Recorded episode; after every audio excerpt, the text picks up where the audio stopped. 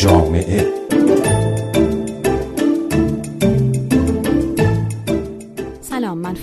خزر هیدری هستم و این مجله جامعه رادیو فرداست. سانسور در صدا و سیمای جمهوری اسلامی از رادیو گرفته تا تلویزیون در تمام 43 سال گذشته در جریان بوده ادامه پیدا کرده و شدت گرفته. زنان بیشترین موضوع سانسورند دوشا دوش مسائل سیاسی و مذهبی و هرچه که به رابطه زن و مرد و سکس و آزادی های فردی و اجتماعی مربوط شود و شاید بتوان گفت هرچه که به زندگی واقعی و عادی روزمره مربوط باشد. حذف و سانسور همواره در جریان است. با این حال هر از گاهی ممنوعیت های تازه هم به این مجموعه اضافه می شود مثلا ممنوعیت چای ریختن مردان برای زنان در سریال ها و برنامه های تلویزیونی. شکلی از ممنوعیت که برای بسیاری از شهروندان و کاربران شبکه های اجتماعی دیگر زیادی عجیب بود. با این حال حسین قاضیان جامعه شناس زیاد تعجب نکرده. ببینید معانی اتفاقا روشنی داره چون در اون آگهی چای ریختن مرد برای زن رو میگه که این یعنی معنیش این که مرد تابع زن هست یا نسبت به زن ضعیفتره و این مخالف اون استانداردهای رابطه بین دو جنس خصوصا در خانواده است و بنابراین مقایر اون ارزش هاست و نمی‌خوان چنین چیزی نمایش داده شه. در فهرست ممنوعیت های اخیر موارد دیگری هم هست. مثلا تنها بودن دو پسر در خانه. حسین قاضیان از دستکش چرمی و ساندویچ هم می‌گوید. اینکه مثلا دستکش چرم نپوشه خب برای اینکه یادآور برخی از صحنه است که مربوط به رفتارهای مربوط به پرن هست یا مثلا اینکه ساندویچ نخورن باز دوباره به همین ترتیب. ممکنه تظاهرات سکسی داشته باشه به اصطلاح.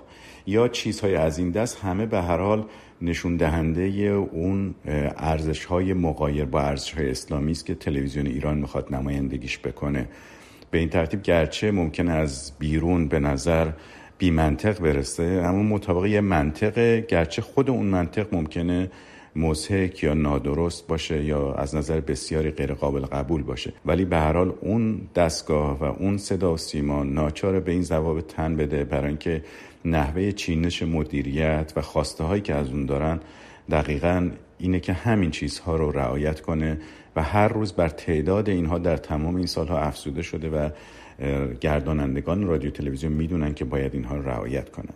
به سراغ کامران ملک مطیعیم روم. مجری دوبلور هنرپیشه کارگردان و نویسنده تئاتر رادیو و تلویزیون که مخاطبان تلویزیون او را با سریال زیر آسمان شهر به یاد میآورند.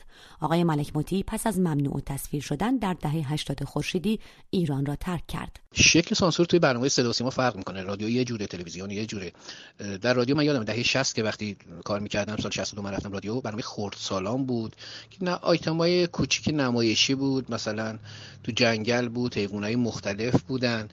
اگه بازیگر مرد و زن این نقشه رو بازی می‌کردن اگه مثلا آهو زن بود یا مثلا خرگوش مرد بود نباید خرگوش به آهو می‌گفت مثلا آهو جون یا بالعکس. یعنی یه نفر بود مسئول بودش که می‌گفتیم جون کارا رو در میاره. میشه و این جون جونا رو از توی کار ادیت می‌کرد. یا یادم نمایش خوشای خشم که به صورت داستان شب ضبط شد اومدن گفتن که هر جا گوشت خوک راجبش صحبت میشه در بیاد و تبدیل بشه به گوشت گاو. و اساس قصه رو اساسا ریخته بودن به هم.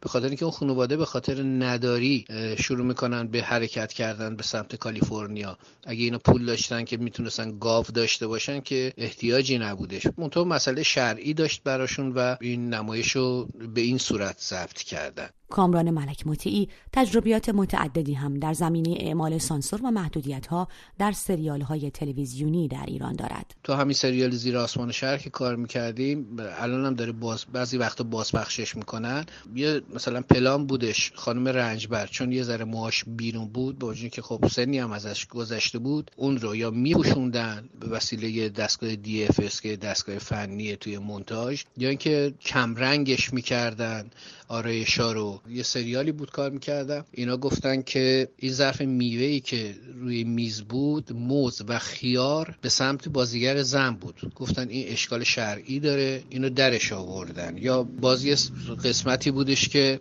این به میکروفونی که سر صحنه ضبط صدا انجام میده میگن بوم. این که میکروفون گانه در حقیقت یه روکشی داره میکروفون بلندی هست. گفتن سایه این بوم افتاده بین دو تا سینه بازیگر زن و باید این در بیاد. او از ممنوعیت نگاه کردن زن و مرد بازیگر به یکدیگر در سریال های تلویزیونی می‌گوید. یک کسی بود البته هنوزم وجود داره اون کس در حقیقت مامور سانسوره. این معمور بود که سر صحنه باشه. بازیگرای زن حق نداشتن تو صورت بازیگرای مرد نگاه بکنن و مردم همینطور توی چه صورت زن نباید نگاه بکنن. برای همین خیلی سکانس ها رو می‌بینید که وقتی مرد و زن با هم صحبت می‌کنن یا دارن به زمین نگاه می‌کنن یا به در و دیوار نگاه می‌کنن یا به آسمون نگاه می‌کنن. سازمان صدا و سیمای جمهوری اسلامی تنها متولی قانونی پخش برنامه های رادیویی و تلویزیونی در ایران است و رئیس آن را مشخصا و مستقیما رهبر جمهوری اسلامی تعیین می کند. صدا و سیمای جمهوری اسلامی تا پنجاه هزار کارمند دارد و با پخش موارد متعدد از اعترافات اجباری و ارائه اخبار از زاویه دید مورد تایید بیت رهبر جمهوری اسلامی بارها به عنوان بازوی سرکوب حکومت در ایران شناخته شده بنگاهی سیاسی اقتصادی با بودجه های کلان میلیاردی و آگهی های بازرگانی پولساز که حتی در آگهی های تبلیغاتی هم محدودیت و سانسور اعمال می کند یه چیزی نزدیک به 80 تا فیلم تبلیغاتی هم ساختم. چند مورد اونجا که مثلا شدیدا ما ماجرای سانسور داشتیم یکی از این دو تا الان یادم میاد. یکی من برای یه شرکت یه کارخونه یه شرکتی که ژله تولید می‌کرد یا آگهی ساختم و این آگهی رفتش و گفتم قابل پخش نیست. من پشت رفتم امور بازرگانی تلویزیون گفتم که مشکلش چیه؟ گفت ژله میلرزه و تحریک کننده است. گفتم خب خاصیت ژله اینه که بلرزه دیگه. گفتن نه این مشکل شرعی داره و من مجبور شدم برم دوباره از شاتای استفاده بکنم که ژله ثابته. در سالهای اخیر موضوع کاهش اقبال عمومی نسبت به برنامه های صدا و سیما در ایران بارها مطرح شده. به حسین قاضیان جامعه شناس باز میگردم. از اون می‌پرسم آیا اعمال محدودیت ها و سانسورهای بیشتر این فاصله را بیشتر هم نمی کند؟ چرا فاصله های موجود رو بیشتر می‌کنه؟ کما اینکه در همه این سالها کرده. ولی خب اگر اون شیوه ارتباط صدا سیما با رهبر یعنی مدیر صدا سیما با رهبر رو در نظر داشته باشیم ظاهرا این ام چار ناپذیره. یعنی از یک رابطه ساختاری حکایت می‌کنه که اون رابطه ساختاری نمی‌ذاره که این ملاحظات ملاحظات درجه اولی باشن. گذشته از این که این رو هم توجه کنید که صدا و سیما در بخش های سیاسی و خبری قرار نیست که مخالفین نظام جمهوری اسلامی یا افراد بی تفاوت رو راضی نگه داره.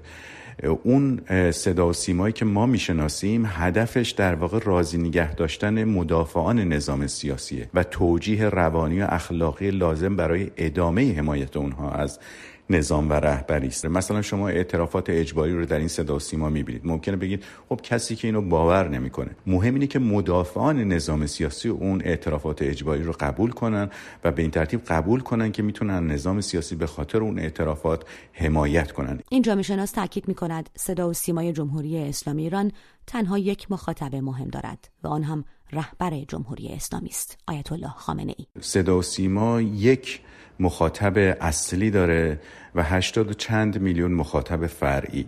اون یک مخاطب اصلی رهبر کشور هست. برای اینکه اوه که محسوب می‌کنه رئیس صدا و سیما رو و رئیس صدا و سیما در قبال ایشونه که پاسخگوه.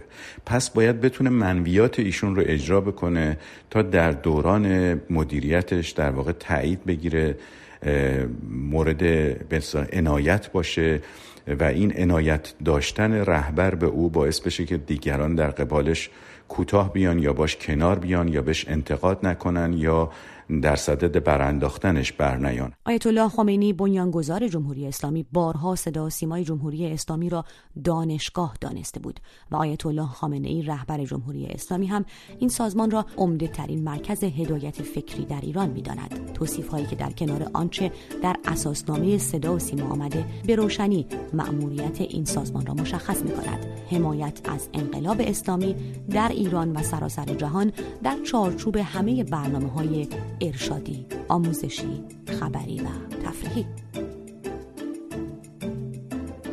سپاسگزارم که این هفته هم با من فهیم خزر و مجله جامعه رادیو فردا همراه بودید.